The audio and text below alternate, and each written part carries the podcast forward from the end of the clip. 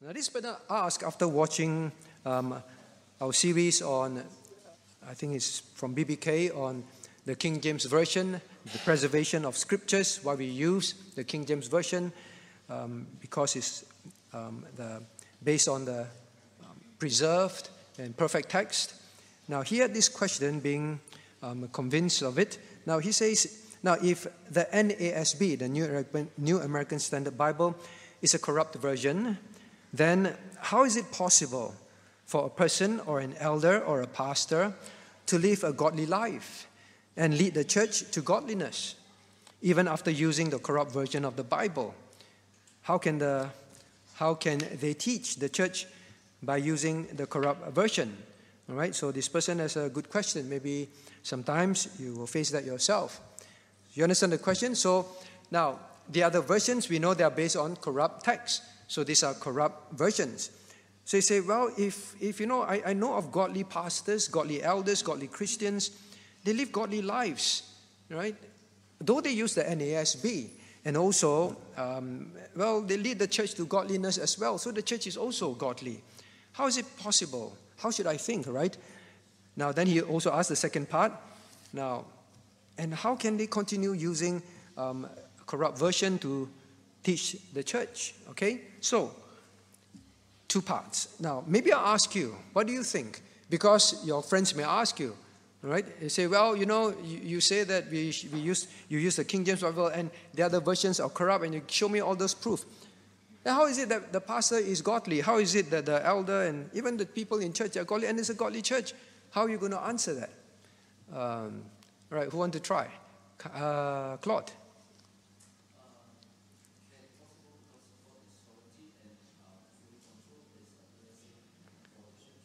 Okay, so it's possible. God is sovereign. God is in control, so He can still make the church godly. All right? Okay. So it should be okay to continue using it. no? Hmm. Why don't we just say, oh, God, we use this, uh, and then you, you're, sovereign, just keep us godly? a bit complex, right? Uh, but not totally wrong, but we'll, we'll say more about that, right? Thanks for that. Um, who else want to try? Uh, let me see. Shane.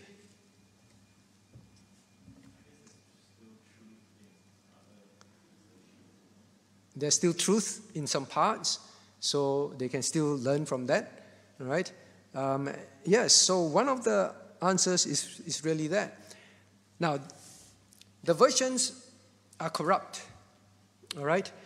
But in there, it still contains, notice I say contains, uh, no, it is, uh, it contains truth.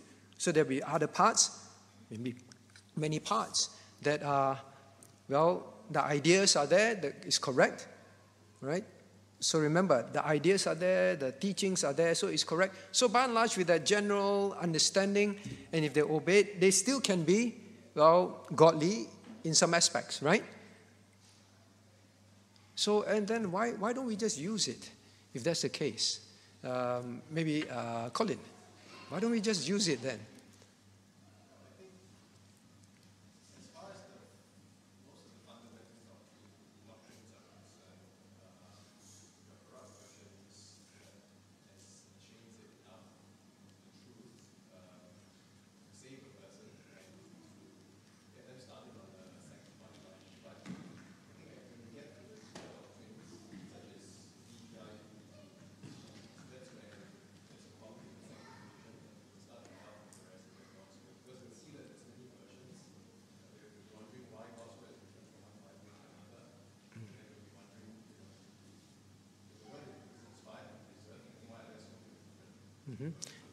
Right, so, well, there are still verses in there about salvation that a person can come to know and be saved.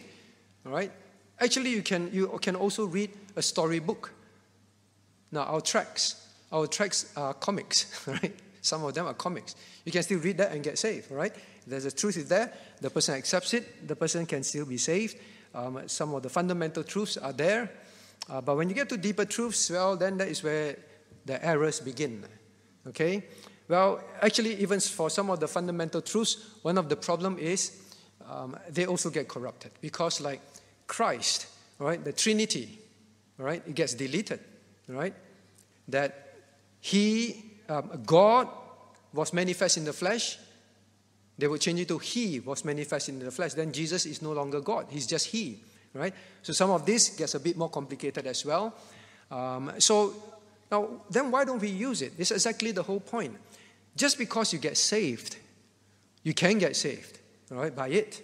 If there is that truth there and you accept it, just because there are truths in there that help you to well obey God. Now, doesn't make it safe for the rest of your Christian life, all right? As, as pointed out. There are other parts, other doctrines that are important.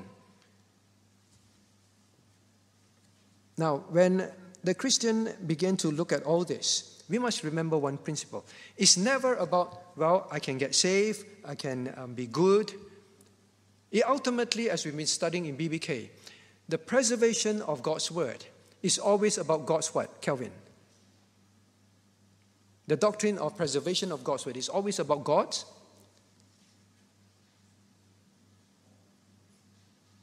about God's word. no. Benedict. It's always about God's glory. It's always about God's glory. So the Christian must not imbibe an attitude, a mindset that, well, if, he saves, if people still can get saved, we still can, well, live the Christian life um, to a good extent according to it, then let's not make a big deal out of it. All right? Well, a few things are involved. Now, let's turn to, math, um, let's turn to Psalm 138, verse 1.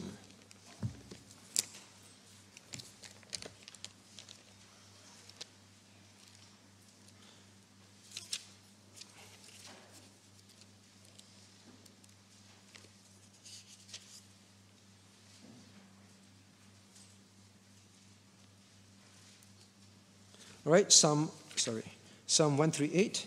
Now, verse 1, um, let us read um, verse 2 together. Verse 2 I will worship toward thy holy hill, thy holy temple, and praise thy name for thy loving kindness and for thy right, for thy truth. For thou hast magnified thy word above all thy name. Now, the name of God is his character, his glory. If God says, I magnify my word above my name, now the word of God has to do with his glory.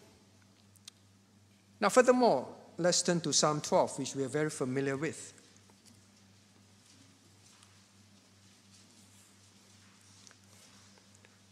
Psalm 12. Now, let's read verses um, 6 to 8, which is very familiar to us. Reading The words of the Lord are pure words, as silver tried in a furnace of earth, purified seven times. Thou shalt keep them, O Lord, thou shalt preserve them from this generation forever. Thou, all right, so 6 and 7. Now, here God says his words are pure, silver, uh, silver tried. It means very pure, purified seven times, and perfect. Then he says, Thou shalt keep them when? From this, and preserve them. Not just keep, but preserve. Then he says, From when? From this generation forever. Means the word of God tells us this is what God does. And to say that no, we do not know the words, some are lost, some we will never know exactly which are the exact words because it's not perfect, all right? Maybe this, maybe that. Now, to say that is to call God a liar. To say that is to say, well, God did not and could not do what he promised. So it's not just about King James Version, right? It's about the glory of God. It's not about just you get saved. Then it becomes, well, how we decide whether we should use something or not use something Depends on whether it saves people or not. Then it's man that is glorious. It's about men. Right? If it, if it, if it helps men, then it doesn't matter. If God is maligned. Right? So it, it always goes back to that. Now, but come back to this question as well. Now, if NASB is corrupt, how is it then possible a person or elder or pastor live a godly life and, the, and the church is also godly? Now, the question always is this what is godly? What is godly? So, Christians have to ask now, what is godly? Now, if a church, for example, is, well, very active in evangelism, very active in, well, works of mercy, um, very active in, in, in doing a lot of things, all right? Very vibrant in that sense. Now, does it mean that it is a godly church? And very often the world looks at, well, godly as just morality, morality, all right? Maybe even like it's a conservative church, they don't listen to um, use contemporary Christian music. Well, they still hold to conservative values about many things that Christians hold to. It's just a very well moral church. I'm not saying that this person's church is like that, but whenever we assess, well, you know, these churches, they use the modern English versions, but they are godly. The question is, what is godly? What is godly? Maybe I ask, what is godly? Vincent, what is a godly church? Reverence God. Piety, there is piety, holiness, all right? Yes, is, is reverence to God, there's holiness. Now, you can't say that a church is godly and rever- reverend God, reverence God, when it calls God a liar. You cannot escape this, all right? So you may say, Pastor, you're using very strong words that these people are calling God a liar. Now, you cannot run away from the fact when you open these Bibles, you look at their comments, you look at their preface, they will constantly bring up this verse should not be there. Then why is it in the Bible? This word, this whole passage should not be there. Now, if you tell someone, I will give you a preserved and perfect book, and then after the people get that book, they choose, all right? They choose to go and use a corrupt book, someone who corrupted your book. They choose to use that, but they call you a liar. Right? They, they just say, no, no, no, everything is wrong. This and wrong, that wrong, this wrong, that wrong. How would you feel? You would feel that you are maligning me. All right? I told you I will, and I did give you. You don't want to use that. And then you say, oh, we don't have the perfect word. You are maligning me. You will feel that way. So it is nothing short of people calling God a liar. So you say godly means you reverence God. You cannot say that when you say, then God did not preserve his word, for example. Right? So we have to define what is godliness. Now, what is godliness? Godliness is like Christ, right? Turn, turn, to, turn to Matthew chapter 5, verse 18 quickly. Matthew chapter 5, verse 18. Godliness is you are God-like. Then you are like Christ. Matthew 5:18.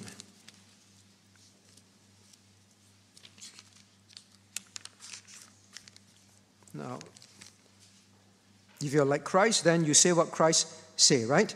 Let's read um, um, verse 18 together. For verily, I say unto you, till heaven and earth pass away, one jot or one tittle shall in no wise pass from the law till all be fulfilled. This is a promise that the smallest stroke of the Hebrew alphabet, the smallest stroke of an, a letter in God's word, they will always be there. They won't be lost.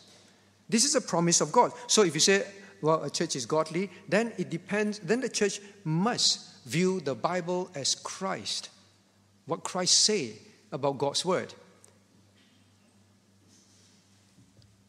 Now, when a church may have may be very vibrant in evangelism, outreach, teaching the word, and all that. Now, those I'm not saying for a moment those are bad. But read, let's read verse 19. Reading. Whosoever therefore shall break one of these least commandments and shall teach men, so that he shall be called the least in the kingdom of heaven. But whosoever shall do and teach them, the same shall be called great in the kingdom of heaven. What is God's view of whether a church, a person is great or the least in the kingdom? Please understand also, we do not say that people who use the modern English version cannot be saved and are not saved, all right? We never claim that. It is not true. Now, God says, anyone who teach and do these things, teach, do what? All that He has said so far, all right? In the Beatitudes. But also, well, teach. Now, the, the immediate context before this teach was one of the things that Christ said. I did not come to destroy the law, I come to fulfill. All right? And he says, the word of God will be perfect. Always. Anyone who does not teach this will be least in the kingdom. If you are saved, you'll be least in the kingdom. All right, so what is in God's eyes um, great, godly, is this not only obedience, but accept and teach the fact that not one jot and tittle will pass away. Nothing will be lost. Nothing will be, well, it's out there, but we don't know which one. What's the point of God saying this if that were the case? All right, so understand all these things. People do not like, some BP churches do not like this VPP doctrine. They keep saying it divides. You want to be a godly church? You want to be like Christ? Then teach it, uh, accept it. So, doing a lot of things can look godly. But one of the tests, one of the tests is this. Now, turn, please, um, to 1 Timothy chapter 3, verse 15. 1 Timothy chapter 3, verse 15. What is a godly church? What should be the church, which is the house of the living God? 1 Timothy chapter 3, verse 15. 1 Timothy 3, 15. Now, reading. But if I tarry long, that thou mayest know how thou oughtest to behave thyself in the house of God, which is the church of the living God, the pillar and ground of the truth. Now, the church is supposed to be the pillar and ground of the truth, not just evangelistic, which God expects, not just, well, have works of mercy, which God expects, not just having, well, very um, close fellowship, love one another, be hospitable to one another. God expects. All those things are there. But God also says that the house of the living God, which is called the church, is what? The description is the pillar and ground of the truth. The church is not the truth. Huh? Please remember that. The church is the pillar and ground of the truth. Means it, the pillar upholds. The pillar holds up, lifts up, right? The, the foundation, the ground, unmovable all right? Unmovable. So that is what the church is supposed to be. So when we say, well, you know, why do we make a big issue out of it? This church is very godly, you know. They are more vibrant than us. Their evangelistic program is better than us. Yes, shame to us. All right? They, they are, they are, um, um, they, they have more Bible studies than us. All right? Yes, shame on us. But the question is this just because they have these things that are better than many other churches, is it a godly church? You have to go back to biblical definitions. It must be the pillar and ground of the truth.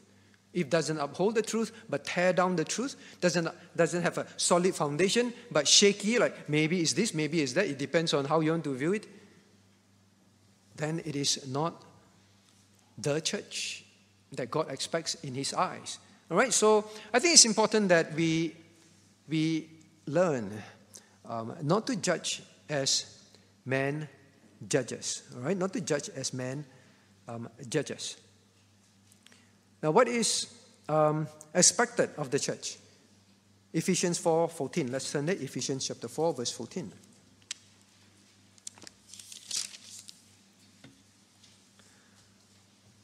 Ephesians chapter 4, verse 14. Let's read together. Reading. That we henceforth be no more children, tossed to and fro, and carried about with every wind of doctrine by the sleight of men and cunning craftiness whereby they lie in lie in wait to deceive. Right? So here we are told um, in verse 13, how do we come to a perfect man? The perfect unto the measure of a stature of fullness of Christ. What is a godly man?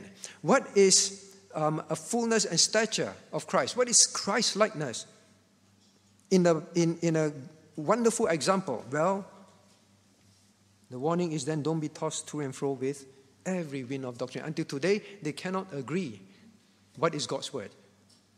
They argue among themselves, this is God's word. No, I, I think your interpretation of this verse should be God's word. This version should be the correct, the best version. All right, so you hear all this. Now, this is not godliness at all. So don't look at godliness just as morality, conservative church, dress very conservatively, um, do conservative things, teach conservative doctrines. The pillar and ground of the truth is an important test of godliness. All right? So, how can uh, uh, the, uh, one teach? How can they teach the church by using corrupt version? Well, to that I answer this. Now, there are two kinds of people that, that continue to use the corrupt version. One is ignorance, all right? So many, they hear, they, they, they hear the doctrine of preservation, They say, Of course, this must be right. How foolish I am. All right? And then they change, right? They move out. FEBC is an example, right? The Bible College has always been um, um, teaching and has been taught textual criticism, higher criticism. It came a point where the founder, Reverend Timothy Tow, he came to the realization, now the more I study, this doesn't make sense. Then he realized that the whole battle of verbal plenary preservation has already been fought for a long time in other continents. Then he read up and said, This makes sense, right? And so there are those that are ignorant, they know, they learn, and then they move out of it. There are those that continue to use it with full knowledge of such issues. Bible college lecturers, all right, fully know this, argue this, argue against preservation, so they know about this. But they choose out of pride, whatever it is. You know, we can decide what is God's. So we have the we have the intelligence ability to help God preserve His word and decide which are His words. We must help God for whatever reason, right? They choose to continue in that. They intently go into church with the intent to change the church out of the King James Version, which is based on the perfectly preserved text. Right? Are those who are intentional. So how can they? Well, there are two kinds of persons. One can because they're ignorant. Another can because they truly believe that God's word is not preserved. And they must convince you of that.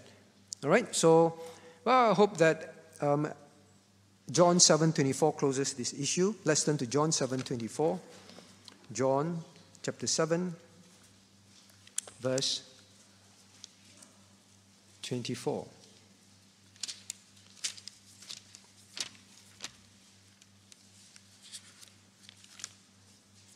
John 7, 24, reading. Judge not according to appearance, but judge righteous judgment. All right? So the Christian must not just go by appearance. Conservative, nice people, very active. I'm not saying those things are bad at all. All right? But it's just appearance. What is righteous judgment? What the Word of God says is a godly Christian. What the Word of God says a godly church includes, all right? You must judge righteously. We are not being um, um, unkind and um, seeking to tear down other people and all that. We are simply saying, God says the church is the pillar and ground of the truth. God says, um, now, actually, I need to turn with you to 2 Timothy chapter 2, verse 2. What is righteous judgment? 2 Timothy chapter 2, verse 2. Now, let's read together. Reading. And the things that thou hast heard of me among many witnesses, the same commit thou to faithful men who shall be able to teach others also. Now, what is righteous judgment? Is what God says should be done, right? The meaning of righteous. This is what should be done. The Bible tells us now the things that we've heard from scriptures, from the apostles, which is, well, God um, and, the, and the prophets, God gave us a perfect. God gave us His perfect word and He will preserve it. And is a pillar and ground of the truth. Then we must commit. Commit to faithful men. Teach the truth. All right? So now all these are things that are included in being a sound and godly church. So we must judge based on that. Don't say that, well, we are being um, holier than thou, and we say other churches are not good and all that. We are just simply saying this. Now, we want you to, to uphold God, exalt God with us. We want you to teach um, that God is not a liar and God can preserve his. We just want you to teach that about God. All right, come on board with us. What is so wicked about that, right? Okay, so I hope that that helps us ourselves here to rationalize that. Don't, don't keep saying, you know, but those churches are this, are that, are this. Are, judge righteous judgment. But don't just want to judge people, all right? But if you're asked, then this is the reality. We have to look at things objectively and righteously, okay? Now, the next question is this In the Bible, we are commanded to be sober. Can we take any medications if it has side effects that make us not sober? For example, cough syrups, painkillers, morphine. Right? So the person said, I know that the general answer is we apply principles, and if a person is sick, we still ought to preserve life. But my question would be what gives the authority to us that in some situations we must be sober, in some situations we are allowed to take drugs which result in drowsiness. Is it just common sense or and just a general practice? All right, so what do you think? You understand the question, right? So, can we take painkillers, syrups, morphine, because that makes us um, uh, uh, not sober, that makes us a bit drowsy, if not very drowsy? So, why is it that it's okay when, when it's a person that is sick uh, to preserve life? What gives us the authority that this one is okay, right? Other cases, not okay. How do you answer? We ask the young ones, all right? Uh, teens, teens. How come so few teens? Teens, teens, teens. Uh, Maggie teen, right? Maggie teen. All right. What do you think? Your Christian friends ask you, Maggie, I think I know that you don't believe in um, drinking alcoholic beverages, but but your dad, your dad administer morphine into people, and your dad give people painkillers and cough syrups. Your dad is naughty. How would you answer the person? Why is it okay? Why, why when your dad does it, it's okay? Okay, look, I picked the right one. he said, Yeah, I know. So you say if get better, then it's okay. Then other, other times it's not okay. Well, now it is, it is what it is. All right? Preserving life, getting better, preserving life. Um, and when a person is sick, it is what it is. Now, it's the principle that we apply the same way as we apply the Sabbath. Now, turn to Mark chapter 2. Well, the person is sick, he, need, he needs it to get better. So, Mark chapter 2.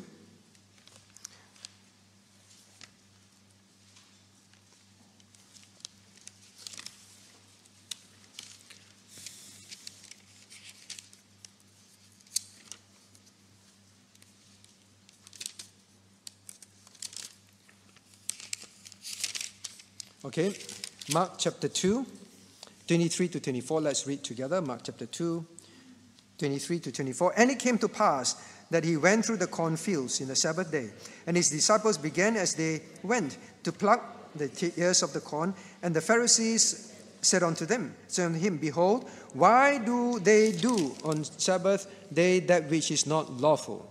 All right? Now, then Christ answered in verse 25, and he said unto them, Have ye never read what David did when he had need and was an hungered, and, and they, they were with him. Now, here in verse 27, Christ says, The Sabbath was made for man and not man for the Sabbath. Now, what was God, Christ teaching them? Um, the principle of, now, what is needed for life? All right? For for life. Now, we should not use this for excuses. After we'll see that, right? Now, then there is another one, Mark 3, 4 to 5, right? Mark chapter 3, 4 to 5. They're hungry, they're faint. Chapter 3, verse 4 to 5, reading. And he saith unto them, Is it lawful to do good on Sabbath, Sabbath days, or to do evil, to save life, or to kill? But they held their peace. All right, so here, here they held their peace. They knew they can't answer that. All right, to preserve life, um, to save life, it is not an evil thing, right? To allow life to, to, to, to end up in death or severe um, danger. Now, that is not the principle, okay? So there is a principle. So the person asks now, on what authority do we say that it's okay for the person to take something that will make the person not sober? On what authority? Well, this is the authority, all right? Um, the principle is, well, preserve life, care for life, save life, all right? So those are principles that are not wrong. So there's, there's one way we can apply this. Now, um, but even medical science, all right, is wise enough to say, now this is not a blanket um, um, approval to do as you wish. I remember when I had, when I went for a colonoscopy, and then they had to put me under GA, right? Um, and then when I woke up, um, they waited very long for me to be a bit more sober, right? From from the drowsiness of the general anesthesia that make me not clear in mind. Then one of the things that they repeatedly um, said to, to Sharon and me is, in the next I think it was 24 hours. In the next 24, was it 48 hours? You are not supposed to sign any legal documents, right? Even they acknowledge that. We administer this to you because it's needed, right? But we are not saying that, well, there's no, nothing you need to worry about. Even they are aware that when you're under this, you need to be very conscious that you should not drive, you endanger other people's life, you should not sign any, any contracts, right? Because you're not clear in your mind. And even for morphine, right, is works of mercy, um, it's only for extreme cases of pain, right? It's not like everybody asks for morphine, you get it. Colin, can I have some morphine? You say, no, right? Are you, are you like in so much pain, right? Your pain is 11 out of 10, that kind of thing. So it's after a severe operation. Now I remember even for me, right, after my major operation, I had this morphine. With it stuck to me, and it's like this little dispenser, and then morphine gets into you. It relieves the pain. It's so painful, right? It's like, wow, you think you can go tick, tick, tick, all the time and go high? No, it's limited. It's limited, they tell you, right? How many pumps, all right? You, you, you control yourself. You know yourself. So it is also not like just without any constraint, right? So example of that. Um, and so on, painkillers, um, um, cough syrups, you have to exercise, um, you have to exercise some of this um, understanding. It's not just say, just because it's okay, then everything is fine. Even in those boxes they will put, right? Cough syrup, painkillers, you say, well, if you, if you drive, don't take this. Take this at night when you're going to sleep, all that kind of things. So, on what principle? Yes, the principle is there in the scriptures, but it is not a warrant to just take it and be addicted to it, right? Use it like a, an addiction and give an excuse. I'm not well right? A little pain, I need morphine, that kind of thing. Right? So the Christian should be honest about that. Now, what are some spiritual lessons to learn? Now, should we say that a Christian um, should always take syrups, cough, cough medicine, painkillers?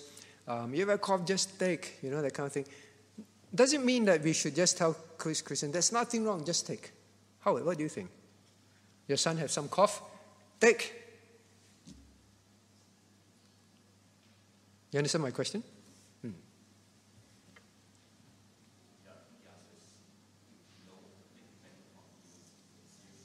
No. Why no?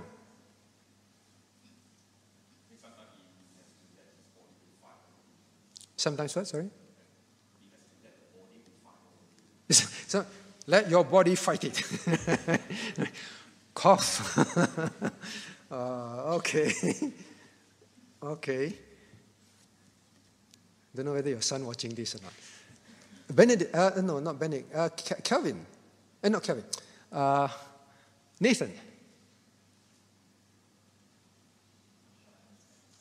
You don't understand the question. That's the easiest way out. Not enough time, so I ask another who understands the question. Uh, uh, Susan.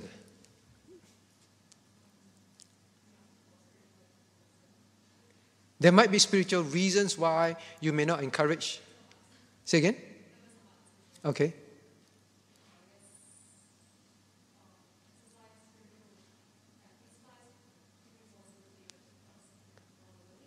Exercise what? Human responsibility. Oh, exercise human responsibility, since we learned that this morning, right? All right, so check, are you honest? Right? Now, um, yes, to a big extent, exercise human responsibility.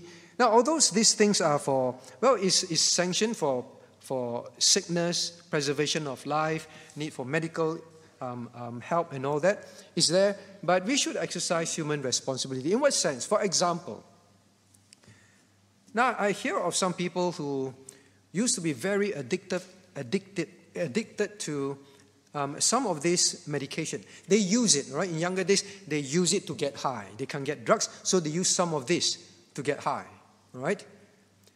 Um, and now, if you're such a one who have that problem, addiction to some of the, you, you used to abuse these things, now then you have to exercise carefulness right? Um, I hear of people who used to be ex drug addicts, right? Um, some of them, they are very afraid of some of this medication. It brings back a lot of what they used to sense that they were used to be addicted to. So you say, I'd rather have cough, you know, unless I'm, I'm going to die of a cough. If it pass, it will pass, right? So sometimes people may feel, you know, I, I rather not because it, it conjures up a lot of those things and I'm afraid that I start to abuse these things again, right? So you don't say, ah, no, no, no, no. The principle is this just take, just take. Sometimes we have to be, uh, we also have to exercise um, wisdom and understanding as an individual, exercise human responsibility, all right? We can also not, we should not also go to the other extreme, right? Human response. you're in severe pain, all right? And then you just like, Howard, just take it, ah, let the body heal by itself, all right? That kind of thing. Uh, not, I'm just kidding, all right? I know what you mean, all right? Sometimes it's good just let it heal instead of everything turn to something that, that, that now you become to be addicted, addicted to it. You cannot sleep, pop in sleep, sleeping pills. Just keep popping sleeping pills and then you become addicted. I think that's what you mean, right? learn to pray, learn to trust in God, learn to overcome these things um, also and not just expose yourself to unnecessary potential of some of this um, abuse of substance, right? So that's all I can say about this. I hope it helps the person have some understanding. So these things are not sinful. Exercise your responsibility and be honest that it is truly needed. Okay? All right, so that's all the time we have for today. I hope that um, some things are established. Now, let us all turn to God in prayer.